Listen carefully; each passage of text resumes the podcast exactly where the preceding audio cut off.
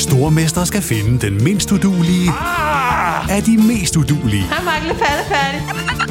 Sammen to papkasser. Åh, oh, nej, Mark. Må jeg ikke ringe til min mor? Stormester. En chance til. Det er ikke på nogen måde behageligt. Stream nu på TV2 Play. I'm Sandra, and I'm just the professional your small business was looking for. But you didn't hire me because you didn't use LinkedIn jobs. LinkedIn has professionals you can't find anywhere else, including those who aren't actively looking for a new job but might be open to the perfect role, like me. In a given month, over 70% of LinkedIn users don't visit other leading job sites. So if you're not looking on LinkedIn, you'll miss out on great candidates like Sandra. Start hiring professionals like a professional. Post your free job on linkedin.com/people today. When you're ready to pop the question, the last thing you want to do is second guess the ring. At Bluenile.com, you can design a one of a kind ring with the ease and convenience of shopping online. Choose your diamond and setting. When you find the one, you'll get it delivered right to your door. Go to Bluenile.com and use promo code LISTEN to get $50 off your purchase of $500 or more. That's code LISTEN at Bluenile.com for $50 off your purchase.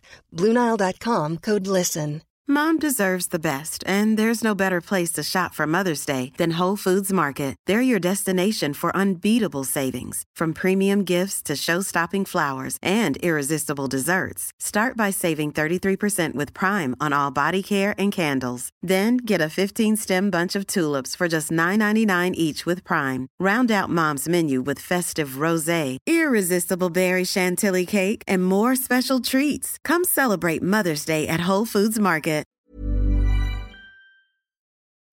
Du lytter til NBA-podcasten fra TV2 Sport.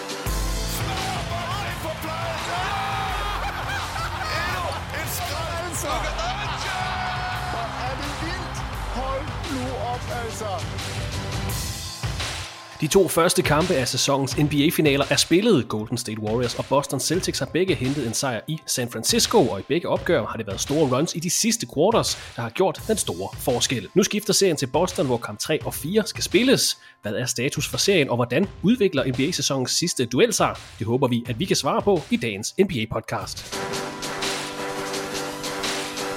Tirsdag den 7. juni 2022. Velkommen til NBA-podcasten fra TV2 Sport. Mit navn er Christoffer Vestrup, og her på Allen Iversons 47-års fødselsdag, så vi byder velkommen til TV2's helt egen The Answer, NBA-ekspert Peter Svaret Vang. Velkommen til dig, Peter. Tak skal du have, Christoffer. Og, og jeg er jo nødt til at lykønske dig. Okay. Og du ved ikke, hvad det er, jeg skal lykønske dig med nu, men du har jo oplevet din første fars dag. Ja. Så kæmpe tillykke med det, Christoffer. Var, øh, fik du gaver? Var der, øh, var der god stemning? Jamen, vi tror ikke på farsdag herhjemme. Så det er ikke noget, der, det er ikke noget, der bliver Det er markeret. sjovt nok. Hvad med mors dag? Jo, jo. Ja, ja. Den bliver fejret. Ja, ja. Altså, nu, nu har du ikke spurgt mig, om jeg havde en god fars dag, men altså, jeg, jeg kan kun fortælle dig, at det bliver værre med årene. Ja, det kunne jeg tænke mig. Jamen, der, der er ikke noget, der er ingen opmærksomhed omkring en far. Jeg ved ikke, hvorfor det skal være sådan, men øh, jeg valgte at gå den anden retning og, og bedrive en god gerning. Okay. Vil du høre om den, Christoffer? Ja, ja, ja. Hvorfor snakke om NBA, når vi kan snakke om gode gerne? Jamen, det er jo fordi, at det er, jeg har ikke kørt med nogen bag på cyklen i, jeg tror ikke, i 25 år. Øhm, men Okay. jeg, jeg, det er jo ikke nogen hemmelighed, at jeg var på Northside, og det var fint, og jeg så øh, Minds of 99, hvilket jeg i øvrigt synes var en ret fin koncert, og nåede ud inden alt det her ballade. Jeg ved ikke, hvor meget du har læst, men der har jo været en enorm ballade og kritik af festivalen, fordi man ikke kunne komme væk fra festivalpladsen, hvilket I, jeg fatter jo ikke, man ikke kan logistisk lave noget, der er smartere. Men det, det er som det er. Man kan heller ikke komme ud af Aarhus Stadion, selvom der kun sidder 10.000 mand derinde. Det er virkelig også underligt. Nå, men jeg står jo der klokken to om natten, og har min datter Viola med, og det er fars dag. Det er jo derfor, det pointen er, det er fars dag. Oh, Og så finder vi ud af, at øh, en venlig sjæl har taget en taske med hjem tidligere på aftenen, hvor i Violas cykelnøgle ligger. Så det ender med, at jeg er total crime rider på fars dag, og cykler med min datter på bagsædet hele vejen hjem bagsæt, hvad hedder det? Bagagebæren. Og tre gange må vi hoppe af, fordi politiet er i nærheden, og man må ikke køre. Jeg havde ikke lys på, og, men det må man gerne, når det er festival. Og det gik meget, det var meget stille og roligt. Der var ikke fare på Havde færd. du drukket, Peter? Det må man jo heller Jeg havde drukket, men jeg var ikke. Okay, Jeg vil sige, jeg, jeg, var, jeg var min, min øh, så stang Alle- alle Bacardi mine uden sanser. lygter og min passager bagpå. Hvis der er nogen i de blå uniformer, der hører med her, vi ved, hvor Peter bor. Jamen, de kan ikke finde mig, fordi så gemmer jeg mig, fordi de kan ikke, øh, de, de kan ikke bevise det. Nej, de var, øh, det, der var fuldstændig ro på, men, Men når du bliver ældre, det er jo egentlig min pointe, det er, når du bliver ældre, så vil du finde ud af, at det er dig, der skal ud og lave fars gerninger, i stedet for at du bliver fejret, fordi der er ikke nogen, der, du, du bliver ikke fejret. Så det er sådan en, en dag, hvor man bliver opfordret til at lave endnu mere, end man egentlig Jamen, gør. jamen det er sådan en dag, hvor man troede, at det skulle være farsdag, hvor man fik morgenmad på sengen og blev, blev nusset lidt, og der kom en gave, og man fik en lakridspibe og noget, men, men når man bliver ældre, så bliver det mere, at man må ud og gøre noget godt for ens børn. Så jeg, jeg tror, det er, det er sådan en omvendt farsdag. Jeg skulle bare lige høre, hvordan din første, så nu er du jo en medlem af en, en helt fin klub, Farsklubben. Jeg Farsklubben. skulle bare lige høre, hvordan den var gået. Men Christoffer, jeg har jo valgt at ændre trykfordelingen på dagen, så det bliver farsdag i stedet for farsdag. Så jeg køber et pund hakket kalv og flæsk, og så har jeg mig en fest. det er faktisk ikke nogen dum, hvorfor jeg aldrig tænkt på det. Men hvad skal vi have at spise? Jeg sådan, jamen, det, det giver dig sig selv. Det er... Øh, det må være en rekord i afstikning i forhold til, hvad vi egentlig skulle ja, snakke det er da din skyld. Du Ja, kan da bare lade være med at melde dig ind i sådan en klub. Men velkommen. Velkommen til. Tak, tak skal du have. Peter, vi har set uh, to kampe af sæsonens finaleserie mellem Golden State Warriors og Boston Celtics. Der står 1-1 i kampe. Celtics hentede en 12-point sejr i kamp 1, 120-108. Warriors svarede så igen i kamp 2, som de vandt med 19 point her natten til mandag, 107-88. Vi dykker lidt mere ned i kampen lige om lidt, Peter, men overordnet set, hvad har det været for nogle kampe i finaleserien, og hvad kan vi i det helt store perspektiv gøre af status for finalerne 2022? Jamen, det har jo været overraskende kampe, begge, begge to. Øhm, og, og lidt med omvendt foretegn, er jeg lige ved at sige, fordi man, man havde en fornemmelse af, at Warriors ville komme blæsende ud i kamp 1. Altså, alle troede jo, at Celtics ville med to syvkampserier i benene, rejsetid, ikke ret lang pause i forhold til modstanderne, udebane, alt talt for, at Warriors skulle være altså dominerende og, og give Boston et ordentligt hug fra start. Alle troede det på nær dig. Det skal vi huske at På nævne. nær mig. Altså, jeg, jeg vil sige, at jeg er en af de få, som, som holdt ved og sagde, at jeg troede faktisk, at Boston ville stjæle kamp set, et. ja. Netop. Jamen, jamen for det, var, det var mere fordi den der forventning om, at man skal gøre noget, og den har Warriors jo haft. Og så ligger der bare sådan et pres, også selvom man taler det ned og siger, nej, der er ikke noget pres på os. Altså, så kan det man ikke undgå en, øh, en lille smule pres var der. Så derfor kunne Boston spille helt frit. Havde de tabt med 30 i den kamp, så var der ikke nogen, der havde sådan øh, rynkede et øjenbryn over det. De, de ville have sagt, jamen det er klart. Hvordan i alverden kan vi forvente andet? Så derfor så var det, øhm, for, for det, den, den brede al, almene basketfan, så var det nok en kæmpe overraskelse. Det, for os to, der var det ikke. Vi havde luret den. Øh, men måden, den udviklede sig på kampen, var højst overraskende. Altså, det, Warriors, de kom med det her øh, tredje quarter run, som de jo er så berømte for, og der, der var man jo egentlig næsten ved at sige, okay, nu er det slut, Boston kan jo ikke komme tilbage, og så laver de det her, jeg ved ikke om det er den, øh, den mest overraskende fjerde quarter i finals history, det er i hvert fald det største turnaround nogensinde, og, og, og vende en 12 points, man er bagud med 12 point, og vende det til en 12 points sejr på et quarter på udebane. 40-16. Jamen det, det er jo helt, det er helt gak. Altså, og de kunne ikke ramme forbi, de skød 9 for 12 på 3 point skuddene. De, alt lykkedes for Celtics i den kamp, så resultatet synes jeg ikke var så overraskende, men måden det forløb på var, det, det kunne du ikke have, der er ingen, der kunne have forestillet sig, at det her ske. Og så ser vi... Men var du, var du mere overrasket over det fjerde quarter, end den afklapsning, vi så så i kamp 2? Jeg var mere overrasket over, at Boston ikke er mere klar på tredje quarter, når vi så kom til kamp 2. Det, det, okay. det kan jeg simpelthen ikke forstå, og at man er så sloppy, og man er så dårligt forberedt og dårligt indstillet i tredje kvartal, fordi de, de gør jo faktisk det rigtige, at de spiller lige op med Warriors i første halvleg. Weather the Storm, anden kamp udebane. Vi har her en gylden mulighed for nærmest at stjæle serien. Altså kan vi vinde to kampe på udebane og komme hjem, så er det svært at komme tilbage. Altså, der er ikke ret mange hold, der har gjort det. Jeg tror kun, det er fem gange i NBA's historie, det er sket. Senest sidste sæson, altså hvor Phoenix faktisk også vandt de første to, og så, så var det slut derefter. Men hvis man kunne gøre det, nu lykkedes det ikke for Boston, men at de kommer så ufokuseret og så slasket ud til anden halvleg, det undrer mig virkelig. Øhm, så, så på den måde, resultatet, nej, ikke overraskende, at Warriors vinder den kamp, og den står 1-1, men måden kampen, altså både kamp 1 og kamp 2 er forløbet på, synes jeg har været dybt, dybt overraskende. Altså det, det har været nogle mærkelige kampe. De har været interessante, men vi har ikke fået de der nail biters endnu. Vi har ikke fået den der, hvor føringen den sådan veksler frem og tilbage i de sidste tre minutter. De der kampe, vi elsker i forhold til spændingsniveau. Men, øh, men vi er, hvor vi er, 1-1, og det synes jeg er helt på sin plads. Og vi har set de her store runs, vi har set begge hold virkelig steppe op defensivt, der har resulteret i de her ensidige quarters til sidst i begge kampe. Vi har set Steph Curry være afsindig i begge opgør, som du helt korrekt pegede på i sidste uges podcast, Peter. Vi har set et væld af træer. Før den her serie gik i gang, der lænede du en lille smule til Celtics side i serien. Jeg ved ikke, hvordan procentuelt det ser ud. De har nu stjålet hjemmebanefordelen tilbage ved at vinde et af de her to første opgør i San Francisco. Men, men så så vi den her afklapsning, som Warriors gav dem i kamp 2, hvor du altså siger, at de kommer og ikke forberedt har det ændret noget som helst i din vurdering af serien og styrkeforholdet? Øh, nej, altså øh, hvis jeg sådan skulle have, have sagt noget, inden serien gik i gang, så ville jeg have sagt, at den står 1-1, når vi kommer tilbage til Boston.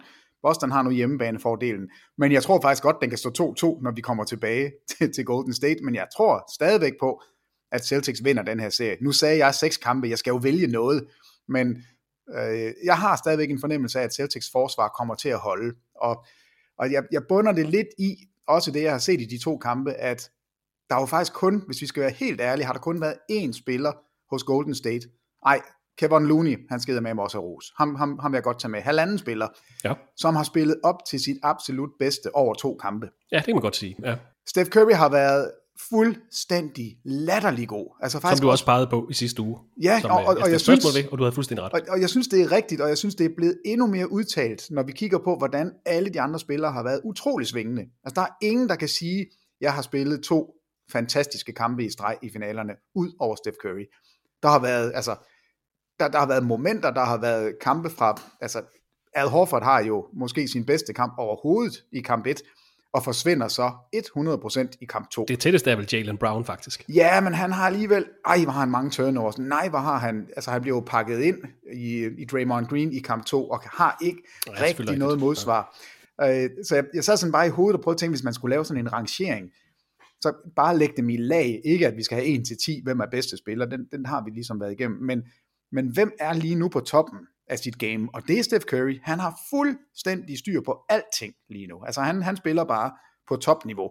Og så har vi Jason Tatum, som spiller på topniveau det ene øjeblik, så falder han helt væk den næste. Jalen Brown det samme. Men vi kan også sige, at der er Warriors-spillere. Øhm, det de vinder med i kamp 2, det er jo, og Draymond Green, man kan sige, hvad man vil om ham, men at han siger det, inden kampen går i gang, lever op til det igennem 48 minutter og står med en sejr, det, det synes jeg er lidt sejt. Altså han laver jo alt andet end at spille basket i, øh, i kamp 2, og slipper afsted med det hele.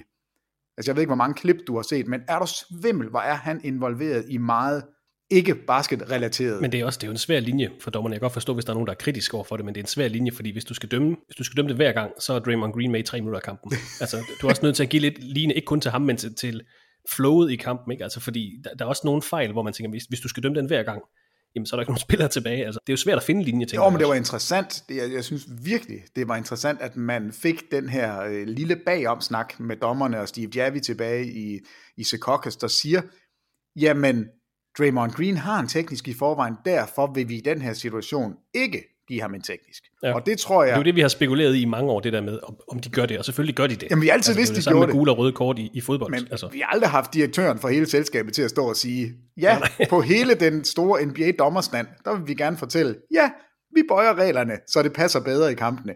Og jeg er sikker på, er der svimmel, de må have haft en, en altså intern snak efterfølgende, hvor de bare sagde, Steve Javi, God dammit, nu er den derude. Altså, nu er vi jo nødt til at forholde os til det. Men også lige, for, altså, fordi det netop er Draymond Green, der har jo været serieafgørende før, at han er blevet, altså, fået for mange tekniske fejl tilbage i 2016. Det er jo det, man stadig snakker om, at han kostede det med et mesterskab, fordi han blev smidt ud. Ja, og, og, det var, og, det, og det tror jeg, han gjorde. Altså, det var grunden til, at de tabte. I hvert fald en af de udslagsgivende faktorer, at, at de ikke kunne holde kadencen der. Men det er sejt nok som spiller at gå ind før en kamp og sige, vi var ikke fysiske nok, de skal mærke os vi skal lave det her om, jeg er nødt til at, at tage det på mig.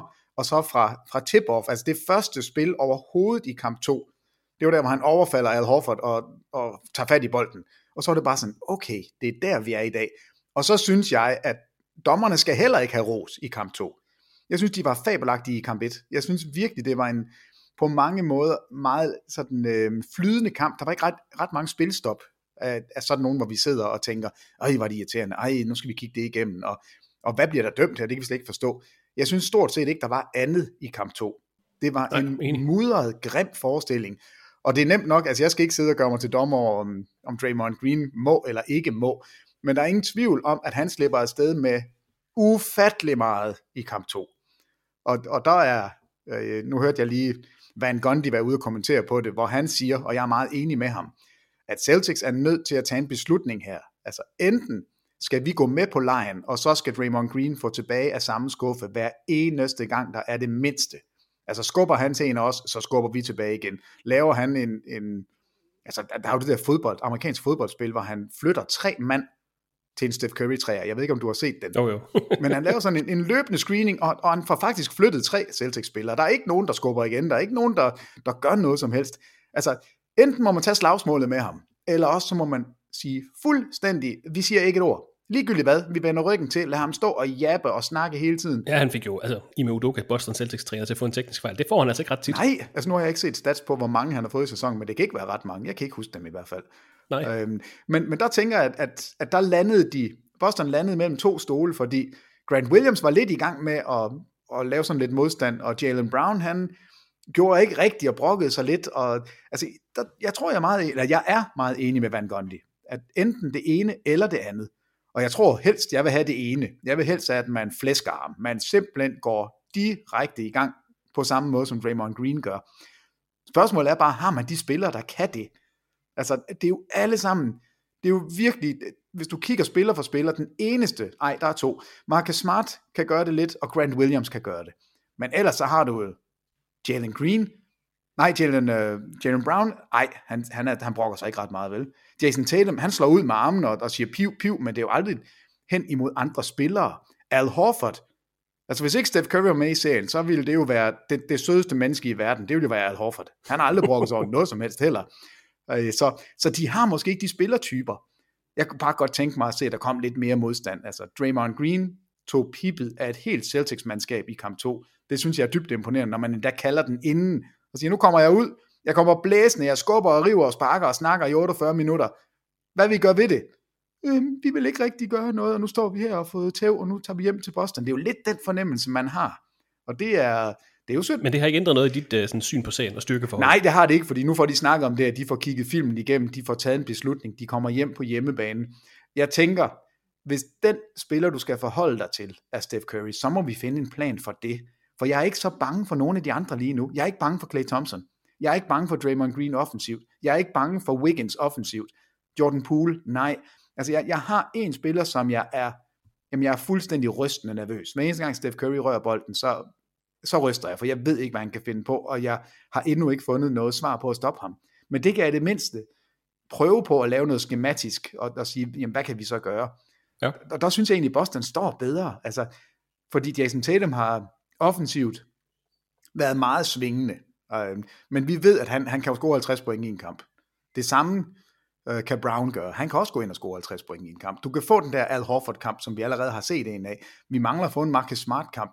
Vi ved, Derek White kan gøre det. Altså, der, jeg synes, der er lidt flere spillere, jeg, jeg vil være bange for hos Warriors, hvor jeg, hvor jeg synes, Boston har egentlig, det, det er vel dybest set rimelig simpelt at sige, jamen, hvad skal vi gøre med ham der, Steph? Steph Curry er voldsomt irriterende at spille imod. Vi er nødt til at, at prøve at begrænse ham. Hvad skal vi gøre? Men det får vi så også se i, i de næste kampe, det kan vi snakke lidt mere om uh, senere, Peter, for jeg synes faktisk, der er en masse sjove øh, præstationer og vinkler i de to første kampe, som vi lige skal have nævnt. Uh, kamp 1 blev spillet natten til fredag, som nævnt 12 point sejr til Celtics, som Peter han også nævnte, de var bagud med 12 point før de sidste 12 minutter, vandt så fjerde kvartal 40-16, dermed der blev Celtics det hold i NBA's historie til at vinde en finals-kamp med minimum 10 point, efter de var bagud med minimum 10 point før sidste quarter, så altså en lille NBA-rekord til, til, Boston Celtics. Og Al Horford var den helt store held i fjerde quarter, ramte 6 træer i kampen. Derrick White ramte 5 træer for bænken. Jalen Brown scorede 24 point, og som Peter var inde på, selvom Jason Tatum havde en, en sløj offensiv aften i kamp 1, 12 point scorede han 3 for 17 for gulvet, så påvirkede han kampen på en helt anden måde. 13 assists, faktisk også en finale rekord fra en debuterende spiller, altså 13 assists i sin finale debut. Men kamp 1 var vel Al Horford-kamp, kampen. altså 26 point, flere af dem meget afgørende i kampens fjerde kvartal. Jamen det var det da. Altså, vi har, vi, jeg kan da ikke huske, at vi har haft en, en Al Horford-præstation. Jo, faktisk også en kamp mod uh, Milwaukee Bucks, hvor han også spiller helt, altså helt outstanding, men det her, det er på et andet niveau. Det er hans første finaleserie. Han har aldrig stået på det, vi kalder den helt store scene, og så laver han sådan en kamp her i sin, ja, i sin debut. Øh, det, det, er, det er Al Horford-kampen. Altså, vi, vi giver jo altid en kampbold. Det gør man altid. Eller i hvert fald så gør vi lige i dag. Så skulle Al Horford have den fra kamp 1, det er der ingen tvivl om, og Steph Curry han får den fra kamp 2. Så det var Al Horford-kampen. Og det var i en alder af 35 år og 364 dage, altså dagens før hans fødselsdag. Al Horford han blev den næst ældste spiller til at debutere i NBA-finalerne med minimum 25 point, og den ældste spiller, ham så vi sidste år, det var Chris Paul, debuteret i en alder af 36 år, 61 dage i finalerne og scorede 32 point, Peter. Så det kan godt være, at NBA er spækket med unge og lovende spillere, og fremtiden ser rigtig lys ud. Der er også bare masser af kvalitet blandt veteranerne i NBA, altså to år i træk, hvor rutinerede spillere har debuteret i finalerne og har været kampafgørende. Chris Paul og så Al Horford. Ja, nu håber jeg så ikke, at det her med, at han lige har rundet et hjørne øh, er blevet 36, at det er en indikation på, at han falder fra hinanden, lidt ligesom Chris Paul, da han blev 37, så var det slut. Men i hvert fald, hvis vi kigger på kamp 2, så skal Al Horford ikke have ret meget ros, fordi han var jo ikke med. Altså han, han skyder jo ikke en eneste gang før anden halvleg, han tager sig selv fuldstændig ud. Og jeg synes ikke, det er nok at sige, at Warriors forsvar var, var langt bedre. Det var bedre, men hvis du er en spiller, der på den måde kan dominere en kamp 1, så så må du ikke tage dig selv ud i kamp 2. Og det gjorde Al Horford. 36 år gamle Al Horford er ikke god. Vi skal have, en, vi skal have den gamle tilbage igen. Nej, Al Horford, Marcus Smart og Robert Williams, tre starter for Boston Celtics, stod for 6 point i kamp 2, var 3 for 11 i kampen, så øh, de kunne ikke rigtig tage det med til, til kamp 2. Lad os lige gøre kamp 1 færdig først. Det var Warriors første nederlag på hjemmebane i det års slutspil, og sat lidt på spidsen, Peter, så kan vi godt sige, at de fik lov til at smage deres egen medicin, som du også har nævnt, de scorede Celtics scorede 9 træer i fjerde kvartal. Det var en tangering af en NBA Finals rekord for flest ramte træer i et kvartal, selvfølgelig sat af Golden State Warriors tilbage i 2017. De to hold ramte i alt 40 træer i kamp 1, også en Finals record. 21 ramte træer til Boston, 19 til Warriors. Clay Thompson han ramte tre træer i kampen, kravlede dermed forbi LeBron James på andenpladsen over ramte træer i slutspillet. Men det blev altså Celtics kamp efter det her fjerde kvartal. Marcus Smart leverede 18 point i kampen, Derek White scorede 21 point for bænken. Vi så Peyton Pritchard komme ind og, gjorde, eller, og gøre et fint indtryk. Så selvom Steph Curry scorede 34 point, selvom vi havde den her rekord til Clay Thompson kravlet op på den her all-time liste, det var Celtics comeback, vil vi huske kamp 1 for, og så ja, personificeret i Al Horford. Det er vel bare overskriften for Ja, det er det. Og så er det også en kritik af, af Warriors forsvar, fordi hvis man kigger sådan lidt mere nørdet på tallene, så, så skyder Celtics altså 41 træer, og de rammer de 21 af dem. Det er jo også helt absurd. Øh, Men 23 af de trepointsafslutninger, som de har, er det, det, der hedder wide open. Altså, der er ikke en spiller i nærheden.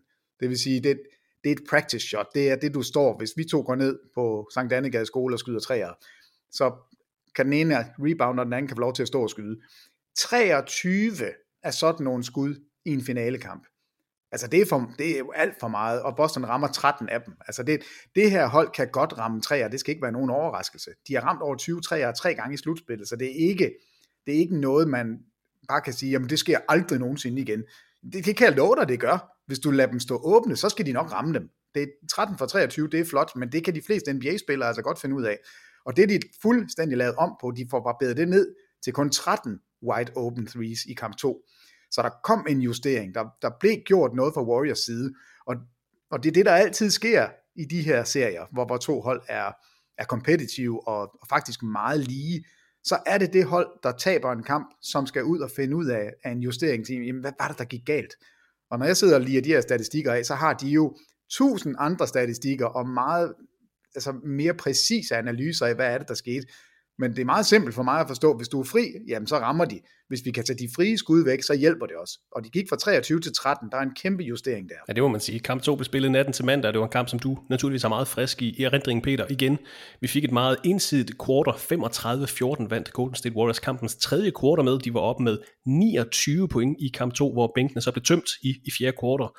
Og, og her mener vi selvfølgelig, at, at Celtics indså, at de ikke kunne hente den her føring, og de spillede nærmest helt quarter med bænkspillere, naturligvis for at hvile starterne til de næste opgør. Begge hold spillede altså med alle deres bænkspillere, så en, en meget ensidig affære, Peter. Du har nævnt forsvaret på trepoints øh, afslutninger, du har nævnt Draymond Green, men hvad var ellers den store forskel fra kamp 1 til kamp 2? Var det bare de her justeringer? Øh, ja, men, men Boston går også fra noget af det, der lykkedes for dem, og, og det den statistik, du havde med Jason Tatum, altså med de 13 assists, han har, rigtig mange af dem kommer jo på, på det, vi kalder drive and kick, og, og det er, altså, hvor du, du dribler forbi din direkte modstander, kommer ind i feltet, modstanderne kollapser, og så har vi en aflevering ud til en af de her frie træer. Det fik man nærmest taget væk fra Celtics. Altså, de havde stort set alle deres øh, angreb mod kurven resulteret i Jason Tatum, der hang i luften og prøvede at tiltrække sig en fejl. Og der kom bare ikke, der blev ikke kaldt noget. Og det var som om, at Tatum han blev, jeg synes lidt, han gik ind i et spil, som ikke er hans. Altså han er ikke sådan en fysisk spiller.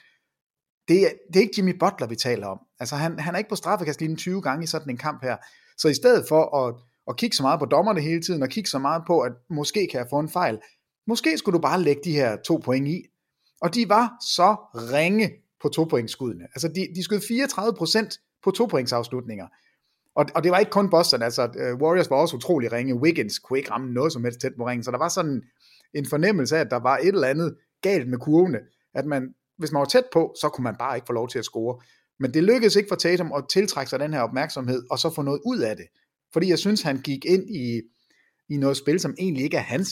Øh, jeg, jeg kan bedre lide, at han afslutter, eller afleverer bolden ud, og ikke det der slaske, slaske, hænge, hænge, se mig, fejl, fejl.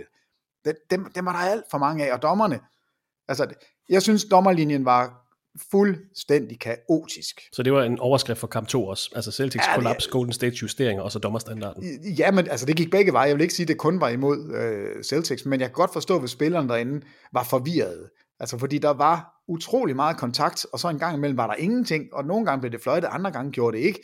Man fik lov til at holde og skubbe og rive, øh, men man måtte ikke, altså, jeg, jeg, jeg, jeg, jeg kan godt forstå, hvis I ikke kunne finde en linje i det, fordi jeg, jeg kunne heller ikke. Og, og der må man sige, spillerne på banen, og Tatum i særdeleshed, har, altså Tatum har en fordel over for, jamen jeg lige vil sige, alle de forsvarsspillere, som Warriors kan komme ud med i en mod en situationer. De prøver at matche ham op med Gary Payton. De prøver at matche ham op med Draymond Green. Altså alle de spillere, der kan komme, og Wiggins selvfølgelig, er han større end. Han kan skyde hen over alle spillere, som Warriors kan komme ud med. Og det synes jeg bare ikke, han får udnyttet nok i, i de her drives mod kurven. Enten det, eller så få bolden ud til skytterne. Måske er det, fordi Warriors var så dygtige til at, at lade som om de hjalp, og så hoppede ud på trepointskytterne, så de ikke blev så fri. Men de fik i hvert fald ikke de fik slet ikke det samme, sådan den samme dynamik over deres angrebsspil, som de havde i kamp 1. Altså 107-88 til Golden State Warriors, Celtics 88 point. Det var det laveste, de har scoret i dette års slutspil. Golden State Warriors fik eh, 29 point fra Steph Curry. Clay Thompson var ikke godt skydende i kamp 2, 4 for 19 for gulvet, 1 for 8 bag trepointslinjen, endte på 11 point. Til gengæld så fik Warriors hele 17 point fra Jordan Poole fra bænken. Han blev den yngste spiller i NBA's historie til at sætte fem træer i en finalekamp. Så, så lidt sjovt er det, Peter, at kamp 1 endte med en sikker Celtics sejr på trods af en sløv aften for Jason Tatum. Kamp 2 endte med en suveræn Warriors sejr på trods af en sløv aften for faktisk både Clay Thompson og Andrew Wiggins begge scorede blot 11 point, så det siger vel også lidt om de to holds dybder, at der kan komme point for mange forskellige spillere. Ja, det gør det, og nu fremhæver vi Jordan Poole, fordi han, han scorer de her træer og, og kommer på tavlen med pointene. Men han var jo ikke en spiller, synes jeg, der sat sådan et aftryk på kampen. Det var ikke ham, der kom ind og, og skabte noget. Altså, det var egentlig lidt gratis point, mange af dem, han har. Den ene træer, han laver, er, han spiller, er det 1 minut og 13 sekunder i tredje kvartal, og når har to træer, hvor den ene af dem er en fra midten. Altså, det er det. Ja. man, han er simpelthen for vild. Og så spiller han meget i fjerde kvartal, hvor det hele er afgjort. Øh, så så jeg, jeg vil ikke, jeg synes, jeg, jeg vil holde fast i, at, at Steph Curry har været det eneste konstante ved Warriors angrebsspil. Og øh, vi må gerne give lidt ros til dem, når de laver noget godt, og det var også flot, øh, det Jordan Poole lavede, men, men det var på en lidt billig baggrund. Det, det er nok det, der er min pointe. Golden State Warriors fik også uh, lidt bredde tilbage til holdet til uh, kamp 2. Vi så uh, Andre Iguodala spille med i kamp 1. Han sad så over i kamp 2 med smerter i knæet, men Otto Porter Jr. har været med i begge opgør. Peter Gary Payton the second kom tilbage i kamp 2 efter en måneds skadespause, leverede 7 point, 3 rebounds og 3 assists i den her sejr i, i kamp 2. Uh, vi kender ikke lige situationen med Robert Williams, der måtte udgå fra kamp 2, efter han uh, kolliderede med Marcus Smart. Uh, vi ved, at Andrew Iguodala altså ikke er på 100%, men ellers er alle de andre tilbage for Warriors til resten af serien, kan vi vel godt regne med. Begge kampe har været tætte i, i starten. Begge kampe kan vi sige, at vi har fået, fik en uh, vild afslutning på kamp 1 med det her store run for Celtics. Afslutningen på kamp 2, den, uh, ja, den fæs lidt ud på grund af Warriors store føring, og, og det er ikke for at tage noget som helst fra dem, det var en dominerende indsats, de leverede i tredje kvartal. Men, men en, ja, det er en funky, uh, hvad kan man sige, sådan en rytme, der har været i den her serie, fordi altså, at Warriors går helt kolde i uh, fjerde kvartal af kamp 1, og så Celtics, der nærmest ligger sig ned i hele anden halvleg.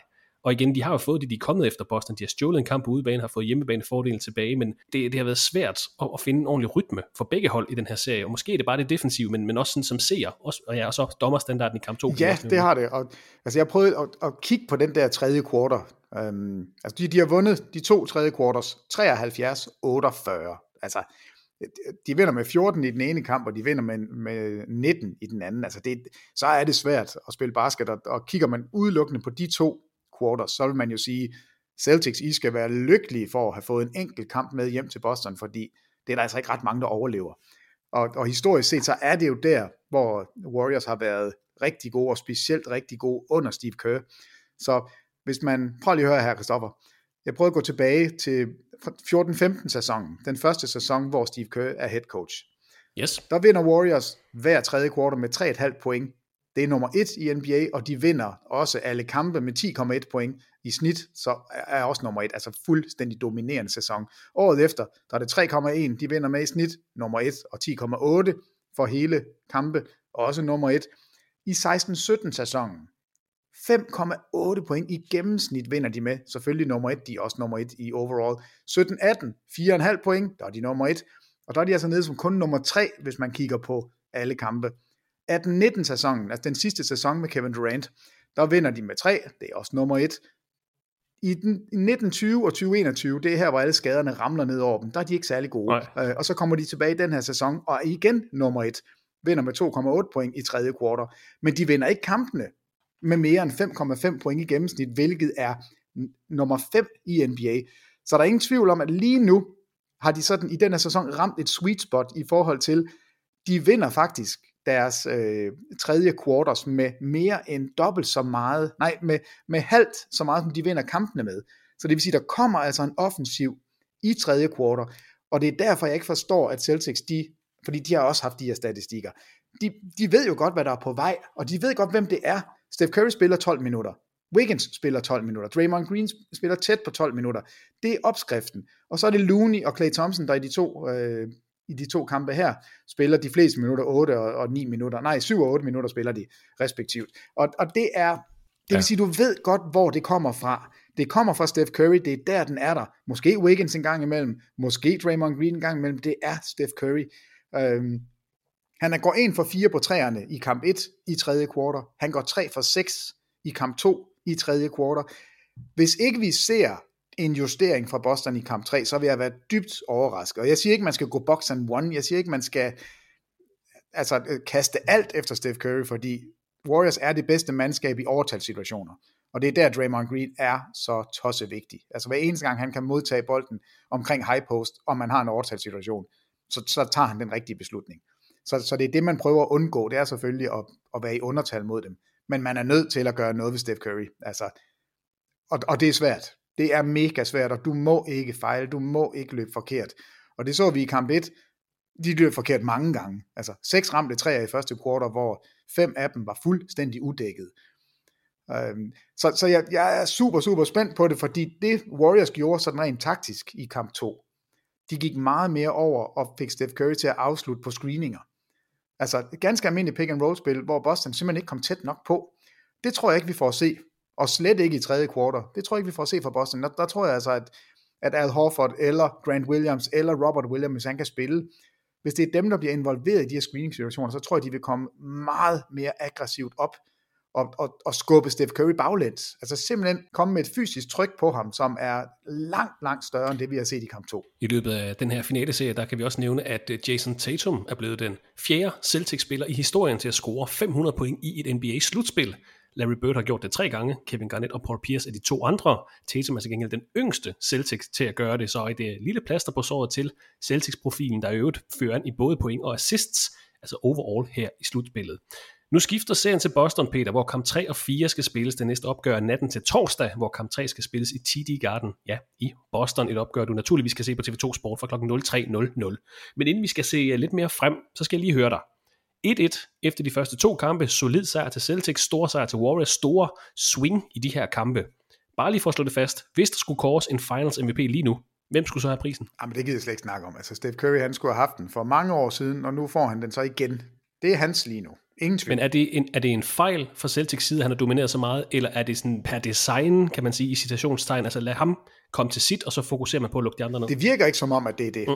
Øhm, det er også bare lige for, synes... for at få øh, skåret ud i pap. Det tror jeg nemlig heller ikke, det er. ja, ja jamen, det, jamen det kunne man jo godt. Man kunne jo godt sige, okay, du får lov til at skyde 50 gange, Steph Curry, så, øh, så må vi se, der er bare ingen andre, der får lov til at lave noget som helst. Altså sådan, sådan synes jeg slet ikke, det har været.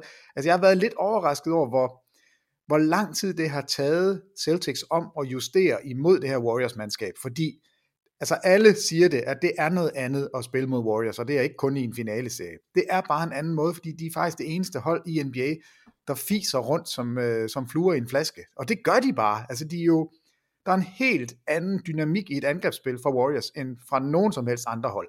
Fordi de er ikke, det er slet ikke bygget op omkring en mod en spillet.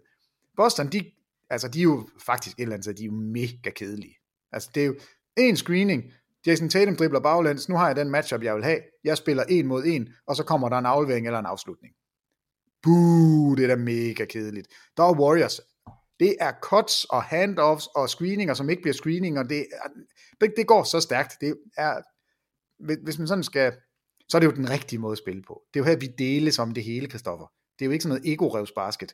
Og det, det synes jeg egentlig stort set alle andre hold, de kører det der ego noget, fordi det virker. Altså, Luka Doncic skal jo selvfølgelig have bolden hele tiden, fordi man får flere point per boldbesiddelse, når, når, når vi gør sådan. Ja. Der, der er det bare lykkedes for Warriors, og synes jeg får det bedste af, af alle basketverdener ind i det. Altså masser af bevægelse, masser af holdspil, samtidig med at du har en superstjerne. Altså en gigantisk stjerne, som kun altså, skyder endnu højere op i all-time hierarkiet. Altså det, jeg, jeg ved ikke, hvor vi skal placere ham, men, men man skal virkelig lægge mærke til, hvor, hvor stor en betydning Steph Curry har på det her angrebshold.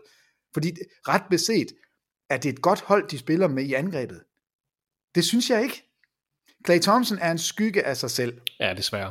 Altså det der, Draymond Green er jo, har aldrig været en spiller, der afslutter særlig meget, og har bestemt ikke gjort noget som helst afslutningsmæssigt i den her serie, og kun har trukket sig længere og længere tilbage i sin lille angrebsskal. Altså han, han skyder ikke.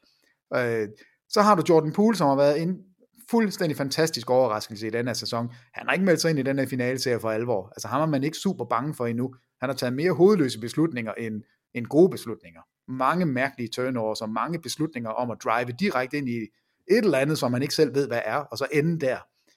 Og jeg, han er ikke ofte hook med de her to træer, som han rammer. Det, det er simpelthen ikke nok for mig. Jeg skal lige se det lidt mere. Så har du Andrew Wiggins, som ingen har kunne bruge til noget som helst før. Han spiller det bedste, han nogensinde har spillet. Altså det, det er der slet ingen tvivl om. Men ellers er der sådan nogle cast-offs. Altså Otto Porter. Hvem havde regnet med, at han skulle være så god? Gary Payton. Altså totalet løber ind og er med for forsvar. Det er ikke angreb, han er med for. Så jeg synes faktisk ikke, hvis du kigger på holdet, det er jo ikke et vanvittigt øh, angrebsarsenal, som Steph Curry han trummer ud med. Men Ik- han er ikke bare... med den øh, udgave Clay Thompson, som vi ser lige nu. Nej, desværre. og altså Kevin Looney er jo super god på angrebsrebounds, og, men det er jo ikke en post-up-spiller, det er jo ikke en, der skaber noget på egen hånd. Men de bliver bare så farlige og så gode, fordi Steph Curry er der. Og de har ligaens, så i øh, slutspillet, det bedste angreb, altså dem, der producerer flest point per boldbesiddelse. Og det er udelukkende, og det er ikke engang sådan lidt, at vi kan dele det lidt ud. Vi kan ikke strø om os med noget som helst her. Han skal have alle mar, øh, hvad hedder det, marmorkuglerne, og jamen det hele er Steph Currys indtil videre. Han genererer alt. Og, og det er så synd, at man ikke begynder at lave de der ja, hockey assist, eller hvad skal vi kalde dem. Fordi han burde jo have 25 assists og 25 point per kamp. Det har han ikke, fordi det, det kan ikke lade sig gøre, fordi det, det, den kommer ikke direkte af en aflevering fra ham, men den kommer af, at, at han fylder det hele. Den lille spire vip kan fuldstændig vælte gulvet. Altså alle har fokus på Steph Curry, og alligevel slipper han afsted med, at han gør de andre så meget bedre. Jeg er, altså jeg, jeg, jeg kan faktisk ikke huske, at jeg har set Steph Curry være så god, som han er lige nu. Og det virker helt skørt, når han er back-to-back MVP tidligere. Men det, han leverer lige nu, synes jeg er historisk godt. Og altså den, den, den suveræne, nej overhovedet ikke, den suveræne Finals MVP efter de første to kampe. Bare et, et navneform, Peter. Hvem har været den næstbedste spiller efter de første to kampe? Uh, jamen, jamen, jeg, oh, ja, du skulle spørge dem efter kamp 1, fordi så kunne I sige Al Horford. Nej, men det har Tatum. Tatum har været den næstbedste spiller, men, men, men der er lang vej op til ja. Steph Curry, fordi det, det konstant ikke har været der. Altså, det, det er kun Steph Curry, der, han er et lag for sig selv lige nu. Men nu venter kamp 3 altså natten til torsdag for 40. 20. gang i historien, der har de to finalehold delt de første to kampe af en finaleserie. Vinderen af kamp 3 efter 1-1 vinder serien 82,1% af tiden så der er altså pres på før onsdagens tredje finalekamp. Hvordan tror du, at serien kommer til at udvikle sig eller forme sig i de næste par kampe, der altså skal spilles i Boston? Jamen jeg tror, at Boston de, de kommer ind helt anderledes fokuseret, og specielt anderledes fokuseret i tredje kvartal. Jeg, jeg tror, man laver en plan, som, som begrænser Steph Curry, fordi du lukker ikke Steph Curry ned, men, men man begrænser ham mere. Han får ikke så voldsom en betydning i tredje kvartal alene. Så tror jeg, at Boston de kvæg hjemmebane, kvæg alt det her, de skal ud af systemet, altså tror jeg, de snupper kamp 3. Og der ligger også et eller andet i mig, der, der siger, at dommerne, det, jeg, jeg tror, de synes, de skylder lidt. Og jeg ved godt, at det, det er ikke de samme dommer. Og der er ikke, det er ikke noget, man aftaler, men jeg har bare sådan en fornemmelse af, at dommerne gik Warriors vej, hvis vi skal vælge en vej i kamp 2, fordi der, der fik Raymond Green lov til at lave det, han ville.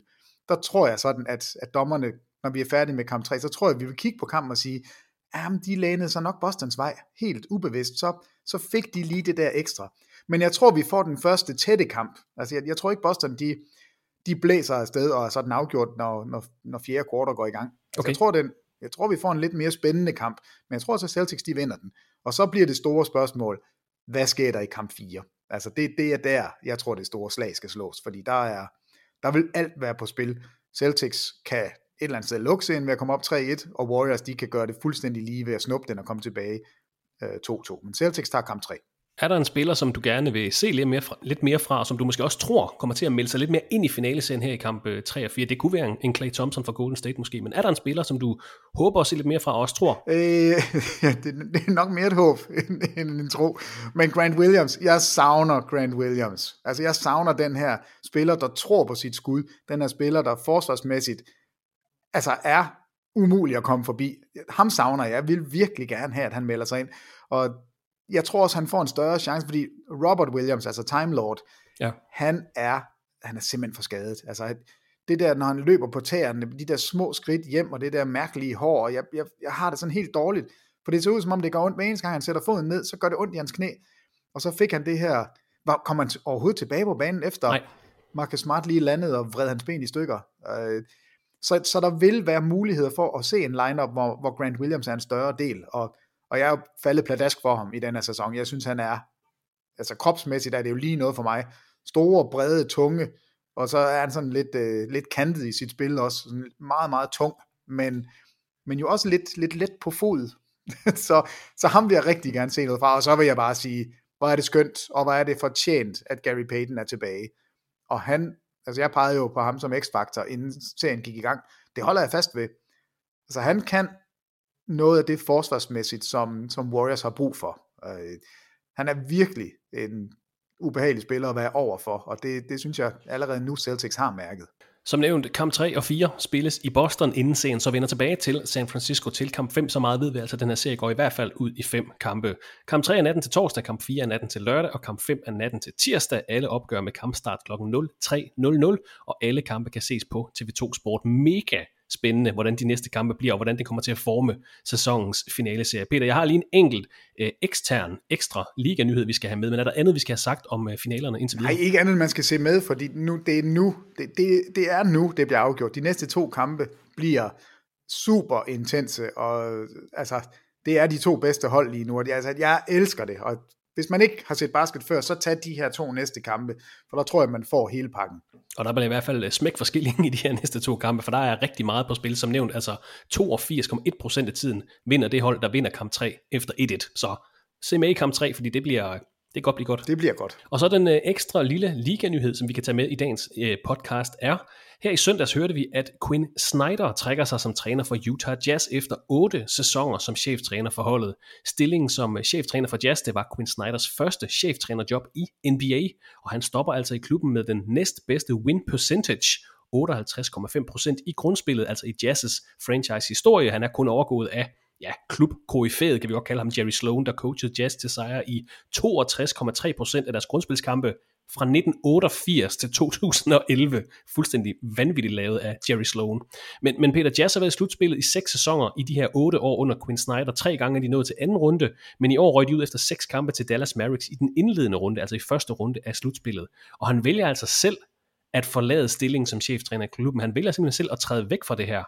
Hvad tænkte du, da du læste den her nyhed, og tror du, at det her det er starten på en større omvæltning hos Utah Jazz? Altså, jeg, jeg tænkte i hvert fald, at det, det var overraskende. Og øh, på den måde, at der er flere head coaches, som er blevet gaflet af, af hold. Altså, så hvis man havde den her beslutning, så ville man jo være Altså det ville være lidt nemmere for Utah, hvis man havde fået den lidt tidligere, så man i mindst kunne være i spil for alle de andre head coaches. Øh, så, så jeg synes timingen, det, det var lidt sent, når, når det skulle være, men altså et eller andet skulle dog ske, og vi pegede på det inden sæsonen gik i gang, at det her, hvis ikke de gør det godt i slutspillet, så tror vi jo ikke på, at, at det her Utah-hold er det samme næste sæson. Og måske er det, øhm, måske kan det være, at det her det redder holdet. Altså, at, at Rudy Gobert han siger, okay, nu får vi en ny head coach, og Donovan Mitchell siger det samme, og så prøver vi to at finde ud af det med en ny head coach, i stedet for, at det er os to, der skal splittes op. Så det, det, der, er, det, er, det er da super, super interessant, om det her det er bare den første domino, eller om det er det her, der stopper det. Fordi der har været så meget snak, specielt om, altså Rudi Gobert er han ude, Donovan Mitchell er han ude, men jeg ved ikke om det her, om det kommer til at ske sådan. Men han siger selv, Quinn Snyder, at han har stadig lyst til at coache, han tænker bare, at ja, nu er det tid til en, en luftforandring, og det er jo egentlig meget, øh, hvad, hvad kan man sige, øh, sympatisk af ham, at han simpelthen bare er nødt til enighed. Jeg, jeg, jeg tror, det er bedre, at jeg stopper, i stedet for, at det eventuelt bliver en fyring. Det tror jeg nu ikke har været øh, et samtaleemne i Utah, men han selv vælger at sige, jeg tror, det er øh, tid til en luftforandring for alles vedkommende, inklusiv min egen. Så, øh, men altså otte sæsoner, så træder han bare væk. Jamen det, altså, altså, det er vildt nok. Han har, tror jeg nok, to år tilbage på sin kontrakt, og, og jeg går ud fra, at når man selv siger op, så får man jo ikke de penge. Så jeg ved ikke, om han har noget andet i kikkerten, eller om han simpelthen bare trænger til at have et år, hvor han ikke er head coach. Der er ingen tvivl om, at han vil være på toppen af alle lister derude med, med hold, som står og mangler en head coach, fordi han er, han er et navn, og han har jo vist, at han kan vinde, og han har vist, at han kan håndtere superstjerner. Han har vist, at han er, altså det her er en rigtig dygtig head coach. Det var bare ikke, det lykkedes bare ikke helt i Utah, øh, så der, der skulle ske noget, men det der undrer mig en lille smule, det er altså, at Donovan Mitchell har været så overrasket over det, som, altså lige så overrasket som alle os andre. Og han siger, at han er unsettled. Ja, og det er jo ikke så godt. Nej. Altså, man vil jo gerne have, at spillerne, de er, de er glade og tilfredse, og alle sammen er enige. Det er Donovan Mitchell ikke. Altså, jeg har sådan en fornemmelse af, at han, måske kan det her blive hans undskyldning. Så, nå, okay, nu er Quinn Snyder ikke længere, så må jeg gerne bede om at blive traded. Så er det ikke min skyld længere. Nu skal I ikke være sure på mig, når jeg gerne vil til New York i stedet for.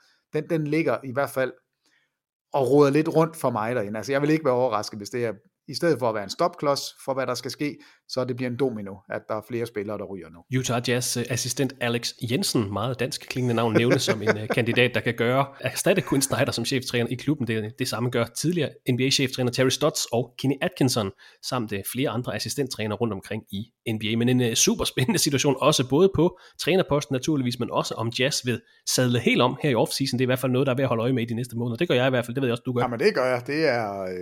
Altså det her, det her Utah-hold, det er jo uforløst. Altså de, de er bedre end det, vi har set i slutspillet. Altså, og det kan godt være, at man kan lave, jeg tror, der er mange, der prøver at sammenligne sig lidt med, med Boston Celtics. Altså, uh, Brad Stevens smutter helt af sig selv.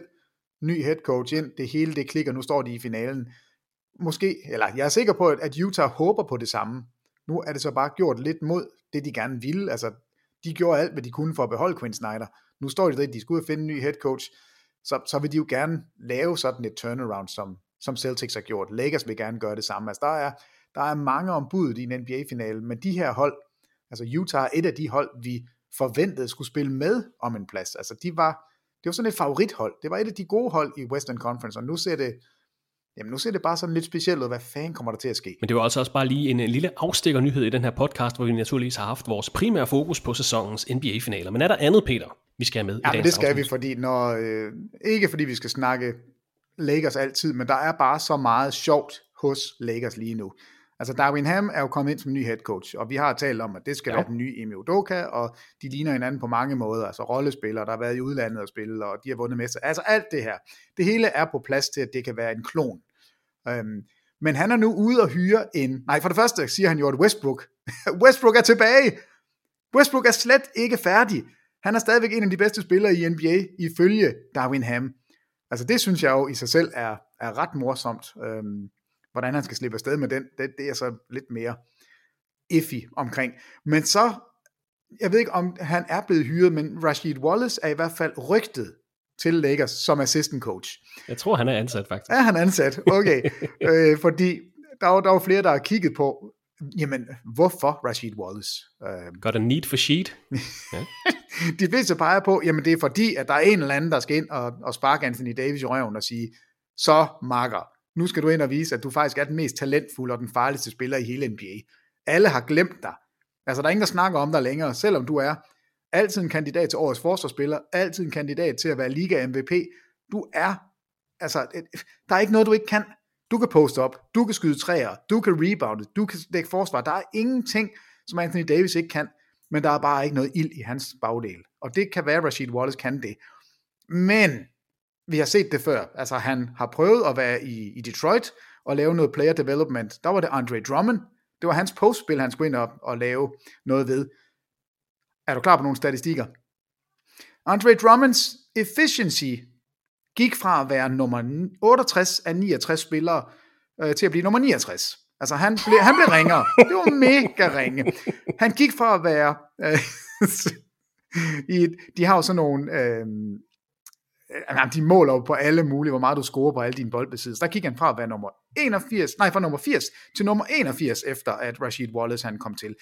Der skete ikke ret meget godt, og Stan Van Gundy, som var head coach, han gad heller ikke have ham med. Altså, der, der var ikke, jeg, jeg snupper lige min assistant coach, eller min player development fyr med. Nej, fem år har han ikke været i NBA. Han har været high school træner i to sæsoner på et hold, hvor han havde en, øh, en 50% record. Det øjeblik, han slap det hold, der gik de op og vandt 85% af deres kampe. Det var heller ikke så godt, vel? Nej, så var han hyret som assistent i Memphis i NCAA, øhm, og der blev han lynhurtigt flyttet over til sådan en konsulentrolle. Der er ikke nogen track record på Rashid Wallace, andet end han som spiller var helt unik og var vanvittig og førte altid ligaen i flest øh, tekniske fejl per kamp. Men at tro, at han kan komme ind og gøre noget sådan coachingmæssigt, den tror jeg simpelthen ikke på. Så lige nu, hvis man er Lakers-fan, så vil jeg, jeg tror aldrig, jeg har været mere bekymret man står med Westbrooks kontrakt, man får Darwin Ham ind, som siger, Westbrook er stadigvæk en af de bedste spillere i NBA. Man hyrer en assistentcoach, som ikke har lavet andet end lort i den siden, han har lavet noget som assistent, og så skal man tro på, at det det virker.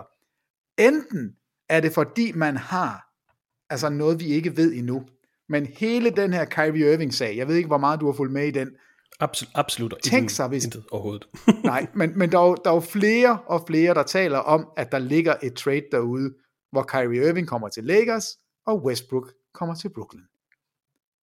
Og tror du så bare, man snakker Westbrook op lige nu? Tror du så bare, at man siger alle de rigtige ting, fordi man ved, at han er på vej ud? De er så trætte af Kyrie Irving i Brooklyn. De gider ham simpelthen ikke mere. De kan ikke stole på ham. De har ingen anelse om, hvad han kan finde på. Men svaret er sgu da ikke at hente Westbrook ind. Altså, Hej Durant, her er ham, som du ikke gad at spille med. Spil med ham igen. Det er det dummeste, jeg nogensinde har hørt. Jamen det er, kunne du ikke lige se det skete? Altså det kunne være det sjoveste. Der er i hvert fald rigtig meget øh, besynderligt, der foregår lige nu hos Lakers. Og det er derfor, det er bundet sammen med den der Quinn Snyder, fordi havde Quinn Snyder sagt det her for tre uger siden, så tror jeg, at Lakers havde været det første hold, der har sagt, kom, kom, kom, kom, kom, please, gør noget. Nu står de altså med Darwin Ham, og jeg synes, det er fint, det er Darwin Ham. Øh, men, ej, hvor, hvor, jeg, altså, jeg synes, det er, det er bare mega sjovt og, og derfor skal det da nævnes. Altså jeg har ikke noget på det her Westbrook, Kyrie Irving andet end det alle andre også har. Altså det, det er sådan nogle rygter. Men det var ikke lige det, jeg havde forestillet mig, at, at Irvings navn skulle komme op igen på den her måde. Øh, men ja, hold, hold på hat og briller, hvis man holder med Lakers, eller også bare hvis man holder med NBA som liga, fordi det er, det er faktisk ret sjovt, det der foregår lige nu. Hold på hat og briller, det bliver ordene for i dag, Peter. Tak for din tid, og god fornøjelse med kamp 3 her på onsdag. Jo, tak skal du have, Storm. Vi tales ved. Tak til dig, der lyttede med her til TV2 Sports NBA podcast. Ha' en god uge og god fornøjelse med de næste kampe i sæsonens afgørende serie, NBA-finalerne 2022.